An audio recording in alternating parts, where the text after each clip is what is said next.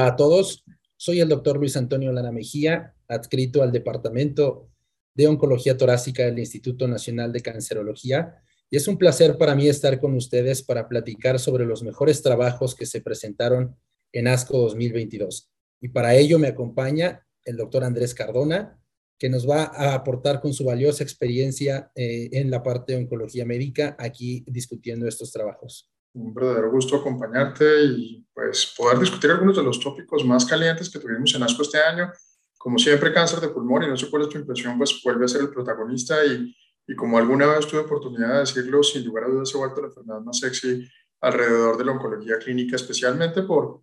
no solamente todo el ámbito de la genotipificación y de las terapias blanco dirigidas, sino también de la inmunoterapia. Para comenzar, yo creo, si estás de acuerdo, podemos empezar con dos grandes estudios que se presentaron y que sin lugar a dudas, eh, pues abrieron puertas sobre la transformación uh, vívida que está teniendo la enfermedad localmente avanzada, especialmente con el uso de la inmunoterapia neoadjuvante conjunto con la quimio. El primero de los estudios, sin lugar a dudas, que vale la pena comentar es el NeoScore y el segundo, pues sin poder dejarlo de lado por su importancia, y adicionalmente por la transición a partir de un estudio previo del Grupo Español de Cáncer de Pulmón. este año tuvimos nuevamente al doctor Mariano Provencio presentando los datos específicamente del RADIM, 2. ¿Qué es importante para hacer un poco de, de, antesala alrededor de lo que pasó hoy, para que podamos eh, de pronto abrir esa discusión alrededor de datos que clásicamente tenemos específicamente para los estados 3A y algunos casos 3B ultra seleccionados que podrían ser considerados candidatos bajo la nueva clasificación para recibir neoadjuvancia con quimio más inmunoterapia. Pues lo más importante para poder decir y hablar de alrededor de esto, sin lugar a dudas, es que eh, la enfermedad en, localmente, en estado localmente avanzado es una enfermedad increíblemente heterogénea, que esa enfermedad heterogénea tiene diferentes caracteres tanto por su T como adicionalmente por su M, que más o menos alrededor del 40% de los pacientes siguen teniendo un beneficio significativo respecto de la supervivencia global alrededor de los 5 años, y que lo que conocíamos históricamente alrededor de la neoadjuvancia con quimioterapia, pues ah, imprimía un beneficio global alrededor del 5% en ese periodo temporal. Entonces, bajo una reducción absoluta del riesgo de ese porcentaje y con la ganancia grande alrededor de la respuesta patológica completa de lo que teníamos históricamente de una reducción de más o menos alrededor de un 10-15% de posibilidad de obtener ese desenlace, pues empezamos a tener una gran controversia con la inclusión de la, de la inmunoterapia y adicionalmente eh, eh, de la quimioterapia en, en, uso concomitante. Ahora, bajo esa consideración, pues los datos empiezan a aglomerarse alrededor de la información especialmente del Checkmate 816 presentado hace relativamente poco tiempo, pues obviamente para nosotros fue un éxito grande ver que esa triada de estudios que teníamos previamente alrededor de la información específicamente del NADIM1, adicionalmente del Checkmate 816, y que empezábamos a aglomerar dentro de los datos, pues obviamente se enriqueció con, con los dos estudios que tuvimos este año como presentaciones seminales en el ASCO 2022. Para el NeoScore, pues vale la pena mencionar que es un estudio importante, tal vez para tratar de dirimir la diferencia alrededor de eh, la importancia de dar dos o tres ciclos de quimioterapia en conjunto con la, con la inmunoterapia. Y para el NADIM, pues claramente lo más significativo es poder ver toda esa plataforma que se había diseñado en el estudio eh, eh, primario, en el NADIM 1, y que dio paso a la información del NADIM 2 específicamente para los estados 3A. Son tal vez los dos puntos más, más significativos. ¿Qué pudimos ver específicamente a partir del NeoScore o que fue importante para nosotros hacer esa abstracción de lo que pudimos tener en ASCO 2022? Pues la importancia específica alrededor del diseño de un estudio limpio, utilizando Sintilimab a dos eh, a cuatro ciclos de neoadjuvancia con quimioinmunoterapia, que es una de las cosas importantes, específicamente la selección de los pacientes desde los estados 1B hasta el 3A, específicamente por la clasificación 8 de la JCC y adicionalmente todos los pacientes que fueran naive para no haber recibido ninguna de las intervenciones. El ECOC clásico dentro de todo este tipo de estudios y adicionalmente que tuvieran enfermedad perfectamente cuantificable por RESIST. Un número limitado de pacientes, dadas las características del fase del estudio, pues específicamente únicamente 60 sujetos planeados, de los cuales vale la pena mencionar que alrededor de la mitad de ellos tenían estados 3A, que es algo muy importante para el contexto del estudio y para los datos que se obtuvieron. Y la distribución entre los dos grandes grupos, pues específicamente se vieron alrededor del Sintilimab 200 miligramos el día 1 más la quimioterapia por esos ciclos que se habían dispuesto entre 2 y específicamente 3 en el mismo esquema. Y posteriormente la quimioterapia, más o menos hacia la cuarta semana después de la última dosis, el tratamiento complementario por unos ciclos adicionales y el tratamiento de mantenimiento con el sintilimab, que tal vez es lo más importante.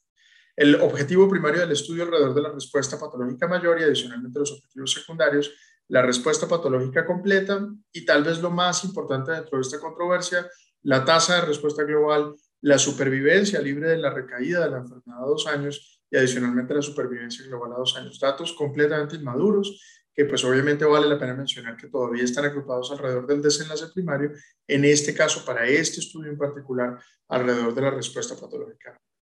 Tal vez lo más importante para nosotros fue poder diferenciar dentro de los pacientes incluidos a partir del análisis de 102 sujetos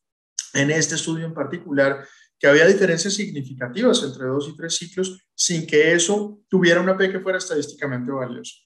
Esa diferencia significativa fue del, o esa diferencia porcentual fue del 14.5% alrededor de la respuesta patológica mayor y fue del 5% para la respuesta patológica completa. La distribución entre la toxicidad sin grandes diferencias ni desbalances entre uno y otro, que fue una de las cosas importantes respecto de ello. Digamos que hubo equilibrio alrededor de las consideraciones respecto del tipo de cirugía y adicionalmente los desenlaces grandes que se obtuvieron en el estudio alrededor del control de la enfermedad a mediano y a largo plazo.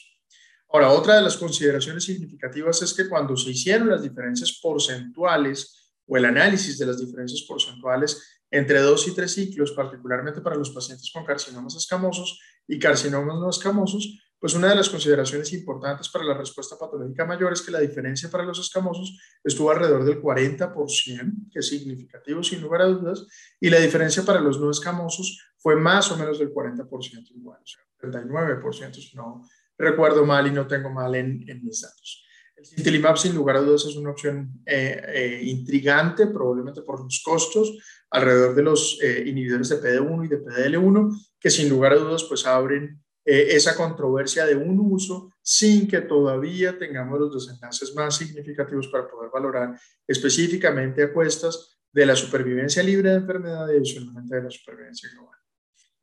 Yo diría, y no sé si estás de acuerdo, Luis, eh, que tal vez el, el, estudio protagonista este año para cáncer de pulmón, sin lugar a dudas, fue el NADIM 2. No sé, no sé cuál fue tu perspectiva respecto del NADIM 1,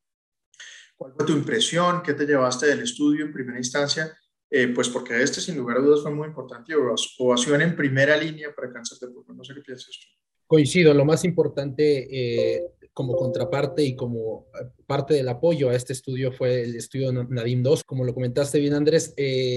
por el grupo español y por el doctor Provencio se presentó esta información. Con alguna de las diferencias respecto al estudio que acabamos de completar es que este era un estudio, el Nadim 2, específico para etapas clínicas 3, 3A, 3B, igualmente enfermedad que era potencialmente resecable. Algo importante es que se excluían a todos, a todos estos pacientes que tenían mutaciones en EGFR o alteraciones en ALK.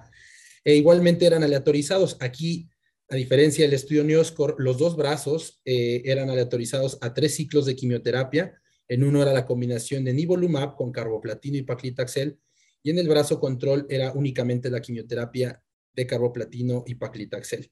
Eh, todos estos pacientes eran llevados a cirugía y después se daba un tratamiento eh, adyuvante de nivolumab eh, cada cuatro semanas. Algo interesante es que en este diseño del estudio español solamente limitaron el tratamiento adyuvante a cuatro semanas. E igualmente, el objetivo primario de este estudio fue la respuesta patológica completa. Y al igual que en, el, que en el estudio Neoscore, vemos que la combinación de quimioinmunoterapia parece ser una buena alternativa de tratamiento. Eh, algo interesante es que se analizaron también desenlaces quirúrgicos, si había alguna diferencia respecto a la, cirugía definitiva a la que iban a ser llevados estos pacientes y realmente eh, los pacientes que eran sometidos en el grupo de quimioinmunoterapia, eh, había una diferencia significativa de alrededor del 93% en el grupo de quimioinmuno comparado con 69% en el brazo solamente de quimio. Igual, la respuesta patológica completa fue una diferencia que se vio muy importante en este estudio de NADIM 2, 36.8% en el brazo comparador de quimioinmunoterapia versus 6.9% en el brazo únicamente de quimioterapia, lo cual esta es una diferencia bastante importante en, ambas estrategias. Y respecto a la respuesta patológica mayor, que eran ya desenlaces que habíamos visto en estudios previos de quimioinmunoterapia, eh, superó el 50% las respuestas eh, patológicas mayores, comparado solamente con un 13% en el brazo solo de quimioterapia. Algo interesante y que valoro mucho de este estudio NADIM 2 es que agradecemos al grupo español que haya hecho un análisis de biomarcadores. Como podemos ver, se hizo análisis tanto en heces fecales, en sangre periférica y en orina. Y uno de los análisis que ya nos reportaron en este, en este ASCO 2022 fue el valor predictivo del PDL1, en donde podemos ver que aquellos pacientes que tienen una mayor expresión de PDL1 tienen respuestas patológicas eh, completas mayores. Y podemos ver muy interesante cómo a más PDL1, por ejemplo, aquellos pacientes que eran PDL1 negativos, pues las respuestas eran del 1, menos del 1%, de, perdón, del 15%, aquellos pacientes que tenían una expresión de PDL1 intermedia del 41% y aquellos pacientes altos expresores arriba del 60% de las respuestas patológicas. Y esto fue sumamente interesante. Aquí el cuestionamiento, doctor Carón, si usted me lo, me, lo permite, es, en su opinión, si estos estudios de adjuvancia vienen a cambiar la práctica en el, en, el, en el escenario de la enfermedad localmente avanzada y, en su opinión, ¿cuál es la diferencia entre estas etapas clínicas 3 y etapas clínicas 1B a 3A? Ah, yo, creo que el, estudio tiene unas fortalezas importantísimas que vale la pena mencionar y que sin lugar a dudas son muy atractivas para nosotros en la práctica clínica. La primera, sin lugar a dudas, es poder utilizar una dosis de, de, de nivolumab de 360 en combinación con la quimioterapia, que va muy de la mano con lo que normalmente se instrumentó y se, y se utilizó desde la década del 90, incluso en el uso de la combinación del carboplatino y el paclitaxel. Lo siguiente, pues, es validar la neoadjuvancia con el carboplatino, que es una de las cosas interesantes a discutir, especialmente a partir de la información que habíamos obtenido del 816. Esta información valida la utilización del, del, del carboplatino dentro de ese escenario. Y la otra cosa que a mí para, para, para dentro de lo que podría darse del análisis es de todo mi gusto, es que el Nadim es un híbrido mm, con mucho eh, tacto construido alrededor de la neoadjuvancia, pero también en cierta forma de la consolidación alrededor de la importancia de utilizar la inmunoterapia como parte de ese tratamiento complementario posintervención y a pues, expensas específicamente en el brazo de intervención del uso de la dosis de 480 cada cuatro semanas por al menos seis meses, que es una de las consideraciones importantes. Ahora, si estamos listos o no estamos listos para pasar a la práctica clínica regular, mi percepción con datos que aún claramente están inmaduros para los desenlaces más significativos, particularmente la supervivencia libre de enfermedad y en especial la supervivencia global, es que sí.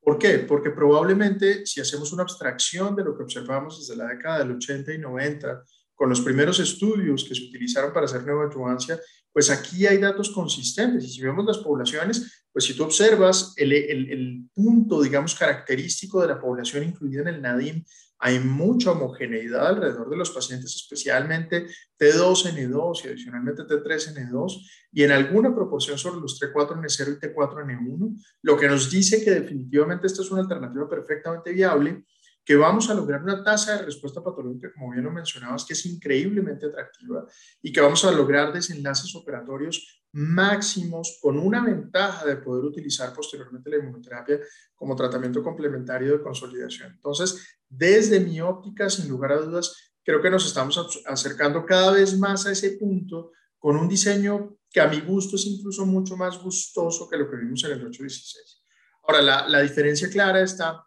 en la población a incluir. Yo tengo mucha claridad alrededor de los estados 3 y claramente los estados 3A en todo su espectro y como lo acabo de mencionar, pues es mucho más complejo que hablar de un estado 2 o un estado 1B. Yo tengo mis dudas alrededor de la utilidad real y lo que podría llevarse en expresión a desenlaces fijos como la supervivencia de enfermedad global para los estados 1B, probablemente para estados 2 seleccionados, para estados 3 no tengo duda alguna. Claramente una de las cosas más significativas es la posibilidad de ganar ocho veces más posibilidad de respuesta patológica completa y ocho veces que son claramente importantes para la decisión en la perspectiva quirúrgica y en eso estamos completamente de acuerdo contigo y sin lugar a dudas con la integración de los cirujanos en los equipos y adicionalmente casi cuatro veces más la posibilidad de tener una respuesta que tenga una clínica respecto de las cuantificaciones que normalmente tenemos. Y la otra parte que es claramente muy, muy atractiva del, del estudio, pues es toda la secuencia de biomarcación, no solamente alrededor de PDL1, sino probablemente esa firma eh, relacionada con toda esa expresión de interferón gamma que sin lugar a dudas tiene eh, de la mano, pues en, la parte posterior la importancia del repertorio del receptor de la célula T y adicionalmente de todo ese global de efectores que serán muy importantes también en el futuro. Para mi gusto, sí, no sé qué piensas tú. Coincido, coincido. Creo que para no extendernos, coincido que es claro que en, en etapa 3 es mucho más sencillo tomar esa decisión ya tendiendo a dar un tratamiento combinado con quimioinmunoterapia. Eh, y sí queda la duda un poco más en aquellos pacientes con etapa 1B, sobre todo etapa 2A, de acuerdo con el que hay que esperar eh, desenlaces más, eh, más duros, como puede ser la supervivencia libre de enfermedad o incluso la supervivencia global. evidentemente, falta tiempo para que podamos tener esos datos. Y si está, doctor Cardona, ¿qué le parece si pasamos a discutir los, los trabajos que se eh, vieron en la enfermedad metastásica? Eh, Completamente de acuerdo contigo. Yo, yo solamente quería decir una cosa que creo que es muy valiosa, es creo que lo que viene a Portas, especialmente hablando del 671, del Keynote 671, del Empower 030 y adicionalmente del IGEN, serán estudios que sin lugar a dudas abrirán todavía más la puerta para la discusión, especialmente por las combinaciones con la quimioterapia que incluirán pemetrexed y adicionalmente la gemcitabina en el caso de los escamosos donde el uso adicional de la, de la inmunoterapia pues incluso ya empieza a abrirse un poco más, especialmente por medicamentos como el cintilina. Entonces creo que ahí la discusión se volverá mucho más cálida y completamente de acuerdo con, con pasar a enfermedad metastásica. Em, de cara a ello, pues teníamos una pequeña selección de estudios que creo que, sin lugar a dudas, aportan muchísimo también al conocimiento, han, dado un poco más de dinámica alrededor de los pacientes ah, con alteraciones por skip de lección 14 de NET, en pacientes EGFR transformados que hacen amplificación de MET post-exposición, especialmente los inhibidores de tercera generación y adicionalmente los pacientes KRAS. Y para eso, pues quisiera dejar en tus manos algunos comentarios específicamente de los estudios, eh, incluyendo avimentamab y agradacib, uh, y, y, adicionalmente de la combinación de pembro más ramucirumab, creo que vale la pena de pronto hacer alguna acotación de acuerdo. Bueno, vamos a empezar a, discutir uno de los trabajos también considero yo importantes que se vieron en ASCO, que es como bien mencionó eh, Adagrasiv en este estudio Cristal 1, eh, que es un estudio enfocado en población pretratada. La mayoría de pacientes ya habían recibido un estándar de tratamiento con quimioinmunoterapia y se había identificado la mutación G12C. Eh, evidentemente estamos en, un terreno de enfermedad irresecable y algo importante mencionar es que se permitían eh, la inclusión de pacientes con metástasis cerebrales ya fuera tratada o no tratada, pero enfermedad eh, eh, cerebral estable. Y estos pacientes eh, recibían después de, ya en la parte, en la fase 2, adagrasib una dosis de 600 miligramos dos veces al día. Importante mencionar que era en un estado de ayuno y el objetivo primario del estudio fue la tasa de respuesta objetiva. Y estudios secundarios importante fue la duración de la respuesta, la supervivencia libre de progresión y la supervivencia global. Algo que me parece importante recalcar del tipo de población que se incluyó en este estudio con adagrasib es que los pacientes, la mayoría eran pacientes fumadores, por lo mismo de que se correlaciona con la alteración de Carras G12C. Importantemente es que gran parte de los pacientes eran fuertemente tratados, incluso hasta un 22% de los pacientes tenían tres líneas o más, y que más del 98%, 98% de los pacientes habían recibido una combinación de quimio, inmunoterapia como tratamiento previo. Eh, ahí el porcentaje de pacientes que tenían metástasis cerebrales fue alrededor del 21%. Y creo que de lo más relevante que nos dejó este trabajo es que las tasas de respuesta objetiva eh, fueron del 43%, con una tasa de control de enfermedad alrededor del 80%. Y si bien estos desenlaces son parecidos a lo que ya habíamos tenido con el estudio Codebreak 100 con sotorasib, creo que algo importante que se vio es que aquellos pacientes que tuvieron eh, respuestas profundas, que alrededor fueron del 75% de estos pacientes. Eh, eh, perdón, la mayoría de ellos tuvieron unas respuestas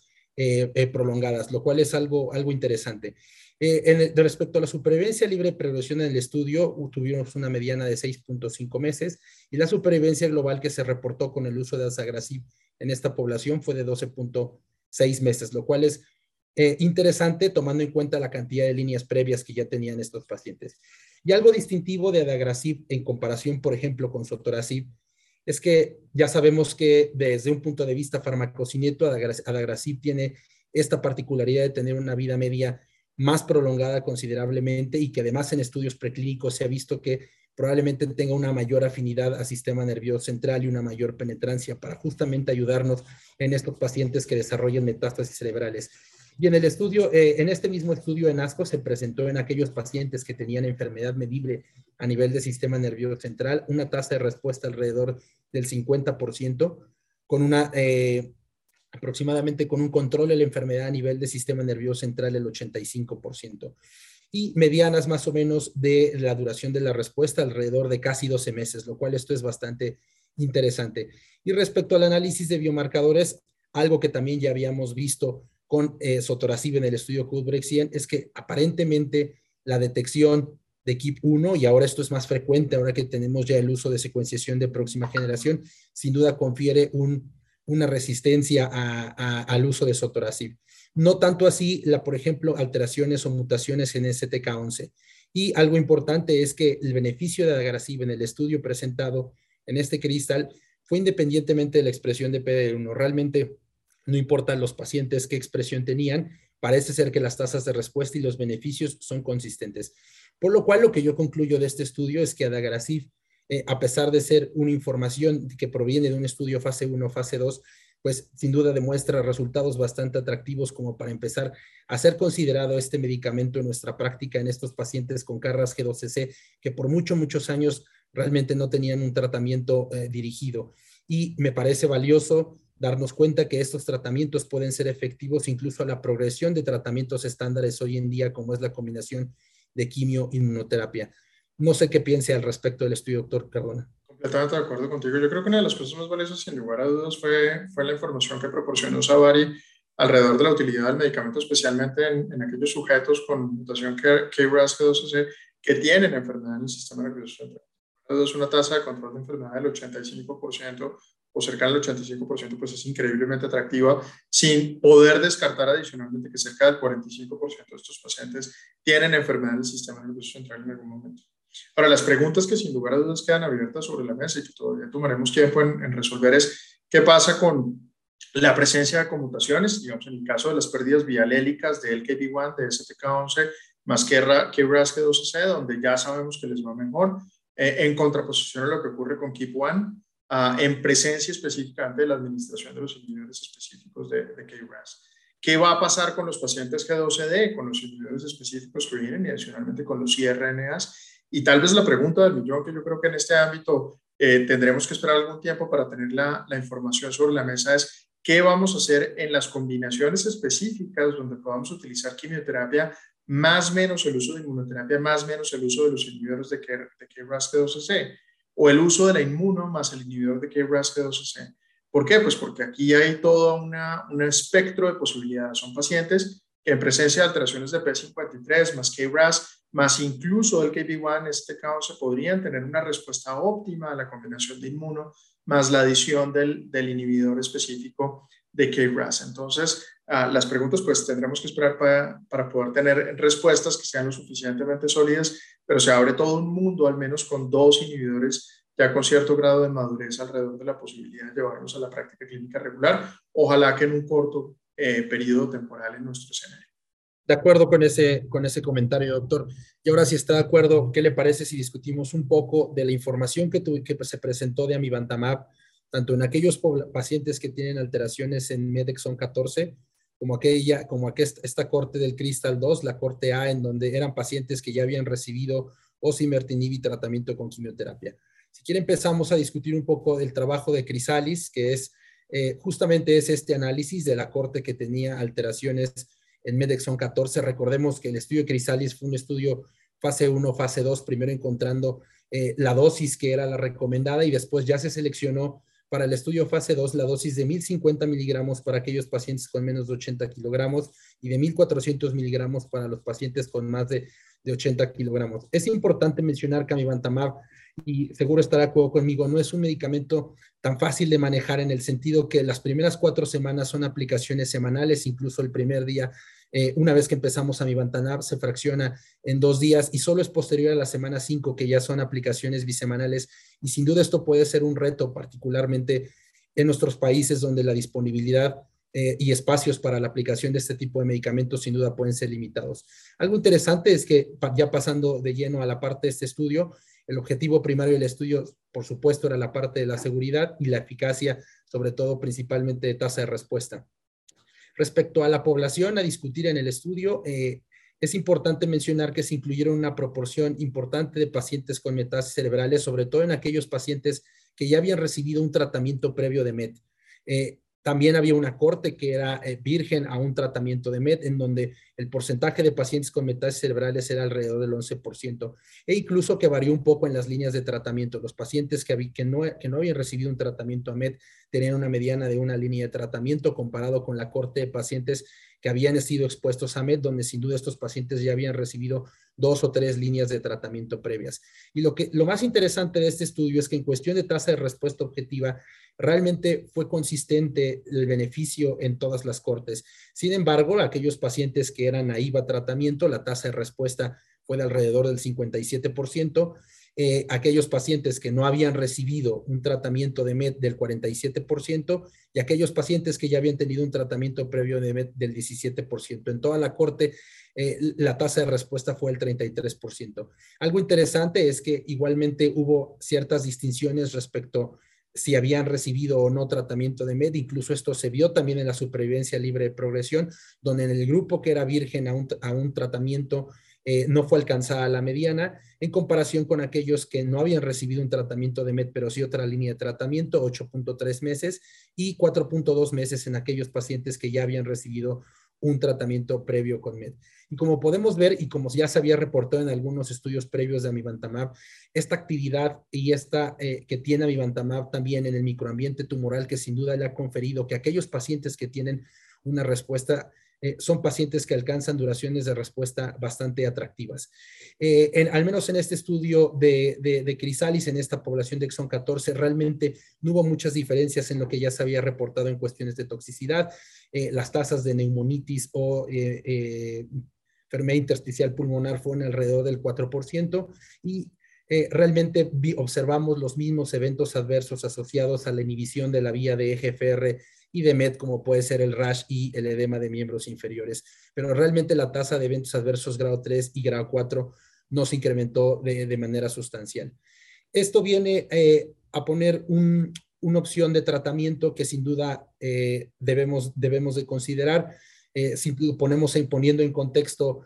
respecto a la información que ya teníamos en este grupo de pacientes con capmatinib y tepotinib, realmente las tasas de respuesta eh, son muy similares y ahí sí me gustaría, doctor, conocer su opinión. Eh, ¿Qué opina respecto al papel que va a jugar en el Emivantamab, tomando en cuenta este contexto de que ya tenemos ahorita otras opciones de tratamiento? Si ya podríamos considerarlo o, si, o sin duda habría que esperar, obviamente, información más madura en, en estudios posteriores. ¿Cuál es su opinión yo, al respecto? Yo, sigo viendo el papel del, del avimantamab algo más concentrado especialmente para los pacientes amplificados de MET eh, en particular en poblaciones GFR positiva. Entonces, creo que los datos son mucho más consistentes en ese escenario, especialmente por el tropismo que tienen los pacientes uh, EGFR MET amplificados post progresión a los eh, por el sistema nervioso central, la posibilidad de control de la enfermedad eh, gracias al anticuerpo monoclonal bien específico y claramente, pues, eh, los desenlaces que podrían incluso obtenerse en una primera instancia utilizando un inhibidor conjunto eh, particularmente como el lacertinib, en el caso del estudio que ya conocemos. Ahora, ¿cuál es el problema que veo frente en los pacientes con, con mutaciones del SKIP14 de MET, eh, que veo frente a los otros dos medicamentos, el capmatinib y adicionalmente al tepotinib? Primero, la facilidad de administración, creo que es una limitante importante, son infusiones largas, el primer mes es complejo, creo que probablemente terminaremos haciendo transición a la administración subcutánea del medicamento en un futuro próximo, pero pues todavía no tenemos esa información y la vamos a tener en el corto plazo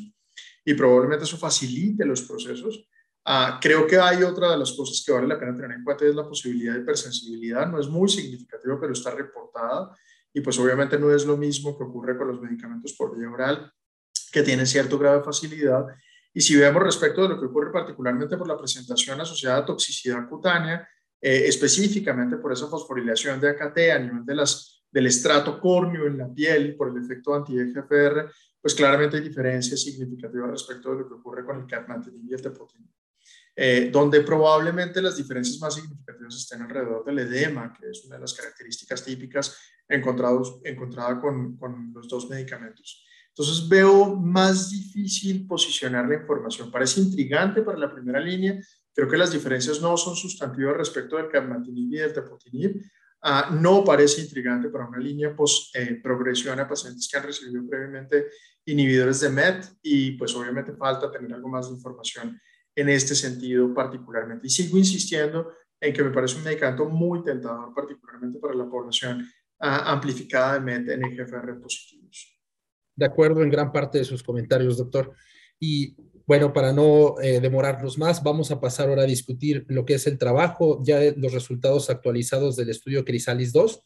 que fue aquí, es la misma droga que es amivantamab, pero ahora en combinación con la certinib en aquellos pacientes que tienen mutaciones de EGFR, mutaciones sensibles y que ya progresaron un tratamiento estándar con eh, osimertinib e incluso quimioterapia basada en platino. Eh, interesantemente, este estudio solamente eh, se reporta parte de la corte A, que específicamente es esta que acabo de comentar. Sin embargo, es importante mencionar que el Crisalis 2 incluye otras cortes, como es aquella población que bien ya mencionó, estos pacientes con EGFR en inserción del exón 20, algunos pacientes en la corte C con mutaciones poco comunes e incluso en la corte de eh, estos pacientes que puedan tener, ver diferencias distintivas entre el tipo de mutaciones y posterior a osimertinib sin necesariamente haber recibido una quimioterapia platino. Pero ya entrando de lleno al análisis de esta corte A, en donde el objetivo primario del estudio fue la tasa de respuesta objetiva, evidentemente también se buscaba ver la duración de la respuesta, la tasa de beneficio clínico, supervivencia global y supervivencia libre de progresión. Eh, podemos observar que respecto a la población que fue incluida en esta corte del Crisalis 2, vemos que una buena proporción de pacientes igual con metástasis cerebrales, no quise dejar de lado, un 40-41% de los pacientes fueron incluidos, de ellos incluso casi un 20% de los pacientes no fueron tratados y el resto evidentemente habían recibido ya un tratamiento previo eh, de manera local. Eh, importante es que incluso un 28% de los pacientes que se incluyeron en este estudio de Crisalis 2 ya habían recibido alrededor de cuatro líneas o más de tratamiento, aunque la gran mayoría de los pacientes, alrededor de un 70%, habían recibido entre dos y tres líneas. Interesante que este estudio en esta corte refleja lo que en mi,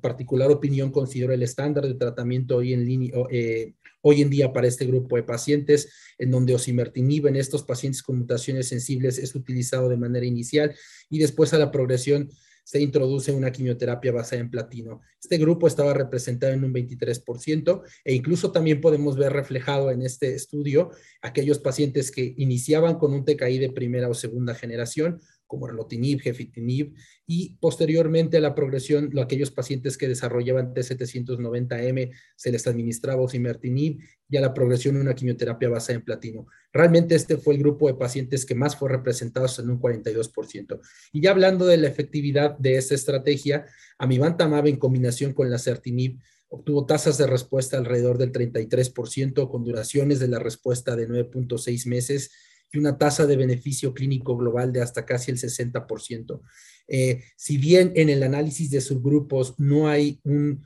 subgrupo de pacientes que se beneficie mayor a otro, y eh, sí vemos que este, realmente eh, es consistente el beneficio que pudiese tener esta estrategia en, la mayoría de los pacientes. Ah, algo interesante es que la tasa de respuesta objetiva incluso fue superior en aquellos pacientes que eran muy pretratados. Aquellos pacientes con cuatro líneas o más, las tasas de respuesta fueron de casi el 40%, comparado con un 36% en la estrategia de secuencialidad de TKI de primera y tercera generación y 21% en aquellos pacientes que tenían solamente osimertinib y quimioterapia basada en platinos, lo cual, en mi opinión, esto tiene mucho que ver con los mecanismos de resistencia que se generan eh, evidentemente utilizando una secuencia u otra y las duraciones de la respuesta, que sin duda también fueron bastante atractivas. El, 50% de los pacientes que respondían tenían duraciones de respuesta de más de, de más de seis meses. Y algo interesante también que se presentó en, en, respecto a este estudio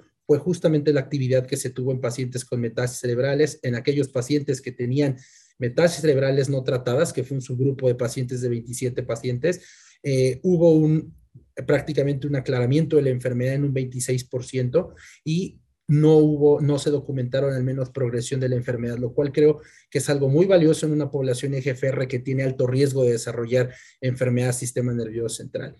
Eh, sin duda, una de, los, de las perspectivas a futuros de esta estrategia es pasar el amivantamab a un estándar de este, a, a una estrategia de tratamiento de primera línea, como lo plantea, por ejemplo, el estudio Mariposa, en donde ya se está comparando brazo a brazo con osimertinib e incluso el amivantamab por sí solo sin el TKI de tercera generación. Entonces, no, ahí, doctor Cardona, quisiera escuchar sus comentarios respecto a eh, cuál es, qué opinión le merece este estudio y si de verdad considera que se debería utilizar una estrategia combinada con amivantamab y la certinib o realmente no sabemos exactamente qué aportaría en este escenario los tratamientos por separado. Realmente no lo sabemos todavía. ¿eh? Creo que hay muchas hipótesis alrededor de la información. Tenemos datos consistentes que muestran que hay eficacia terapéutica que podría ser explicada por lo que estamos a la espera de ver en el mariposa específicamente.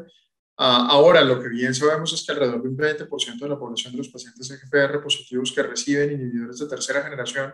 y aquí hay algo que discrimina un poco de diferencia, alrededor de un 10, 12, hasta 15% en quienes hacen secuencialidad con inhibidores de primera y segunda y posteriormente reciben el inhibidor de tercera en presencia de la T790M o en ausencia de ella eh, que tengan amplificación de MET, es que los pacientes MET positivos tienen algunas características peculiares. Suelen ser pacientes que aumentan su TMB base, que normalmente hacen de forma regular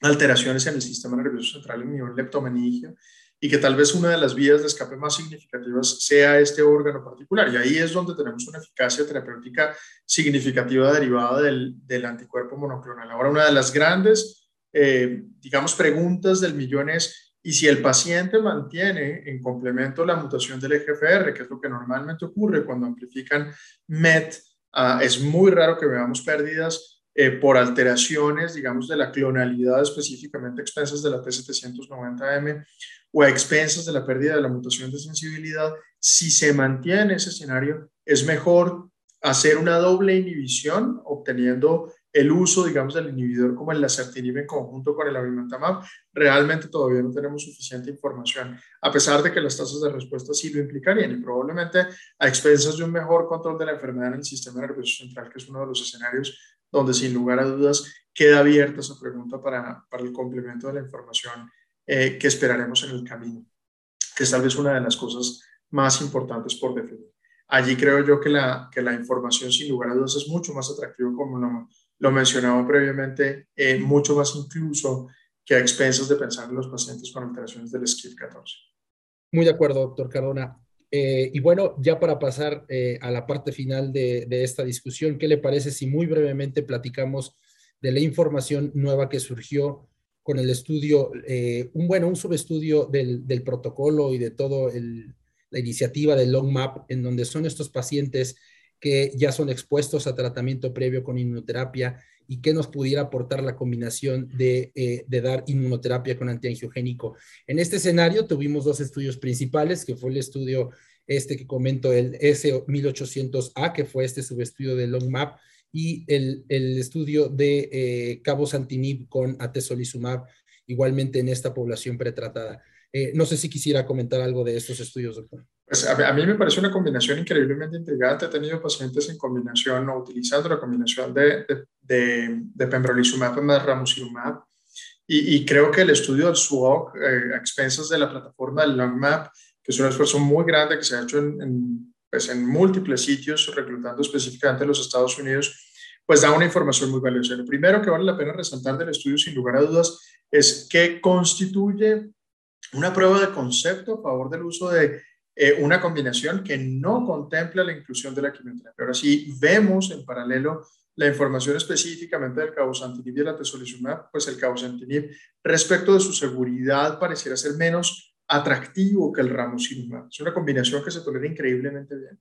Ahora, tal vez una de las cosas interesantes es poder ver las diferencias ya sobre el papel, utilizando adicionalmente la mejor elección desde la perspectiva hecha por los tratantes alrededor de esa segunda línea, y pues ahí claramente está específicamente la inclusión del, del docetaxel más el, el ramucirumab en una cohorte grande de pacientes, si no recuerdo mal, eran poco más de 40, el docetaxel en monoterapia, la gemcitabina, el permetrexel, pero tal vez lo más importante es que hoy en día consideramos que el estándar de oro para el tratamiento de esa subpoblación probablemente esté alrededor del uso del docetaxel más el ramucirumab como alternativas el docetaxel más el nintedanib y adicionalmente el, el paclitaxel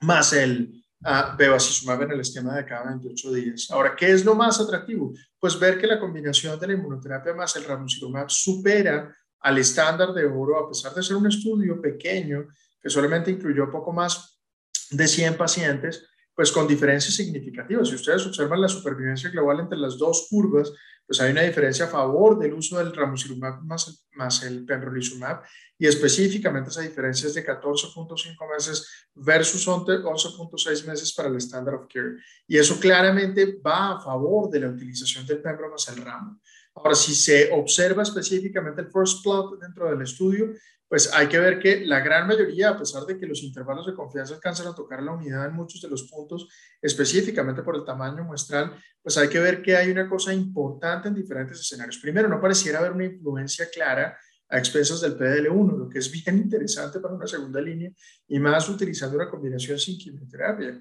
lo que deja claramente a favor el uso de esta alternativa. Y ahí la discusión grande, y pues claramente tú que también tuviste un contacto en primera instancia con, con el modelo, digamos, del prolong o del uso del docetaxel más el pembro, pues ahí hay una discusión que cabe claramente alrededor de los esquemas con y sin el uso de la quimioterapia. La toxicidad, pues claramente favorece el uso del ramo más el pembro y la supervivencia libre de progresión también a favor de expensas del uso de la combinación.